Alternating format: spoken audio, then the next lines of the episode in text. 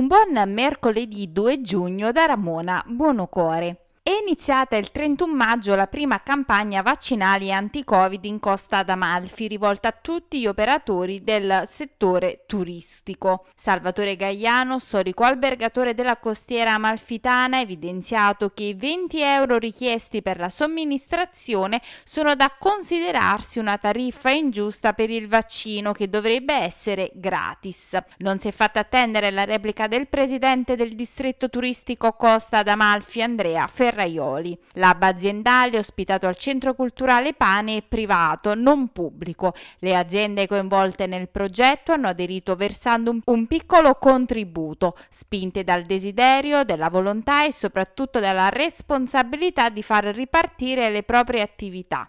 Il contributo è servito a sostenere i costi di medici e personale sanitario assunto per tale progetto e non le dosi di Johnson e Johnson, che sono state invece fornite dalla Asl Salerno gratuitamente.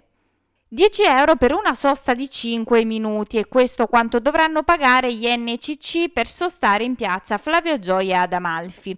La decisione dell'amministrazione guidata da Daniele Milano ha suscitato molte polemiche da parte degli operatori del settore. Il sindaco di Amalfi si dice disponibile ad incontrare i rappresentanti dei sindacali degli N C C. Come sempre abbiamo allestito un'area dedicata dove è presente un operatore che gestisce questo tipo di operazioni, spiega il sindaco Milano.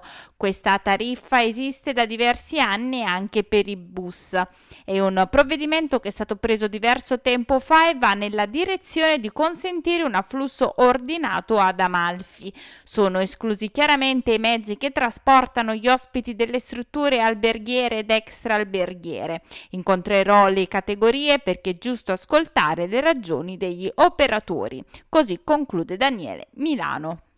Il collettivo OneM ha lanciato l'allarme rispetto alla tendenza di non consentire più ai residenti della costiera amalfitana di affittare una casa, ma di preferire i turisti per un ritorno economico maggiore. È da tempo ormai che in costiera è in atto un processo di gentrificazione turistica, dove le vite degli abitanti cedono il posto alle esigenze del turista.